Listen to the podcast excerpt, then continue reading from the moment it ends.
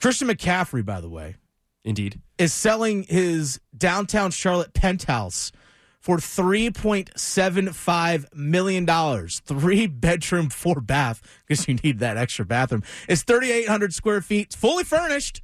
Fully it's got furnished. 25 foot ceilings. That's a great deal. Even has a rooftop terrace. It would be the most expensive per square foot condo sold in city history. And this is why I got to ask Cameron Teague of The Athletic, who's joining us here in the Adam Gold Show. Is this a perfect place for CJ Stroud to live when he gets drafted number one overall? Yeah, no, I think I think it'll work well for CJ. I think it'd be a good place for him. Um, he's, uh, I, I think Carolina. Like you look at a lot of the places where um, that could draft him. Um, I think a lot of us talking about it all year long, but I think Carolina is a, is a perfect destination for CJ. Why? Why is it perfect? I, I think the the organization is set up well. Um, I mean, I, I think the city is good. I, I think there's there's going to be pressure, but there's not too much pressure. Like he's used to pressure as a Ohio State quarterback, but it's not like you're being thrown into being quarterback of the Jets, where they want to win, where they're ready to win right now, and you just know how Jets media and Jets fan bases are. Um, and I, I, think CJ handles that a lot of that stuff well at Ohio State. Um, and I, I, just think he's a level-headed guy um, who, who just wants to come in and win. Cameron, I, I think it's pretty ridiculous that people look at CJ Stroud and knock him for having some of the best wide receivers in the country, you know, this year and this past year. Do do you agree with that? Yeah, yeah, no, I do, I do. I think, I think you could run a lot of people out there in that Ohio State offense, and CJ would get them the ball as long as they know how to run a route. Um, so I, I, it's he's just so accurate, and, that's the thing that's what stands out for me is I think when I say he could throw the ball to anybody, maybe not anybody, but he's so accurate. He puts the ball in very tight windows um, that you wouldn't expect. Cameron Teague from The Athletic, who covers Ohio State, joining us here on the Adam Gold Show. People knock on CJ Stroud because he didn't run enough. Why are those people stupid? I mean, I think you can watch the Georgia game and and kind of see that that's that's a false uh, narrative. I, I, I'll, I'll offer a counterpoint to that, though. I agree with you, but I'll offer a counterpoint to that.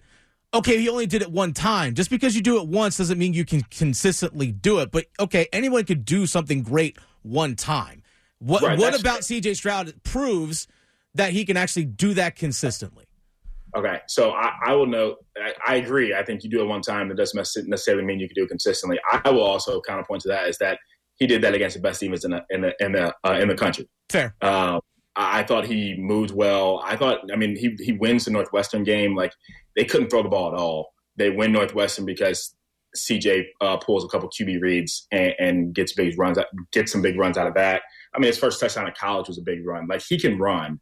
I think it was Ohio State's kind of philosophy was like, listen, we want to keep you safe. You have he's the most talented quarterback in the draft, so I think they want to keep him healthy, keep him in the pocket, and use his arm. But he can get out and move when he needs to. I know one thing, Cameron. I think people are going to say about this year's quarterback class is it doesn't have that Joe Burrow. It doesn't have that uh, Justin Herbert. It doesn't have like these these high flying caliber quarterbacks. But when I look at what C.J. Stroud and Bryce Young, I, I think they are one and two in this quarterback class. I think if you get either one of those guys, they're going to be great. But I think C.J. Stroud has the potential to be that high tier two type quarterback uh, in the NFL in his career. Do you see that? Yeah, yeah, no, I do. I, think he's the most talented passer in this draft, and I don't really think it's close. I mean, the things he can do with the ball are just really, really impressive. Um, and I love Bryce Young. I think he's extremely talented, but I think CJ has so much upside. Uh, I think when he gets to the NFL and he can show that he can move around a little bit, he can show his mobility. I, I thought he showed some of that in, in his pro day. Um, they got him out and, and, moved him a little bit into some PA rollouts, um, and the ball came off his hand really, really, really, really strong. So um, I think when he can, can, get there and prove himself, I think people will see that he he is the top quarterback in his class. But Cameron, I thought Ohio State quarterbacks can't play in the NFL. yeah, that's what a lot of them say. I, I, I still think the, the verdict's out on Justin Fields. I thought he had a tremendous year last year. Chicago just didn't get him any, any weapons. Uh, he's got some weapons now, obviously, as you guys know. So, yes, we do. Um, I, I, I think I think he'll be really good next year.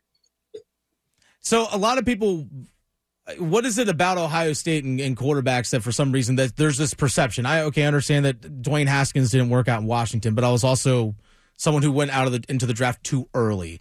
Uh, yeah. People look at Cardale Jones or some, you know, Terrelle Pryor, some of these other guys, but this isn't like CJ Stroud isn't those guys. I don't know why people for some reason equate other people in a program and just all of a sudden that's the assumption of what's going to happen. Oh, we had all these great players around him.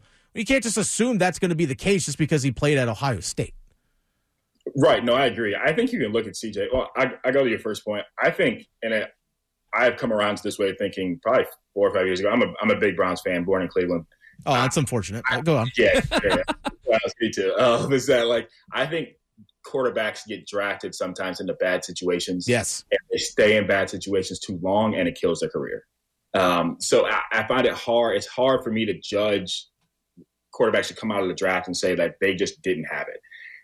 I think you can look at CJ though and see this is a pro ready quarterback. Mm. I, the way he throws the ball, the way the ball comes off his hand, the reads he makes, I, I just think he's I think he's really talented. I just I don't see him fitting into that mold of like he's not going to succeed in the NFL because I just I can watch him and I see the throws he makes, the the reads he makes, and it looks like an NFL quarterback right now. Uh, Cameron, I look at when I look at CJ Stroud and what he brings to the table, right? You, you, talked about it a little bit already. His anticipation feels next level.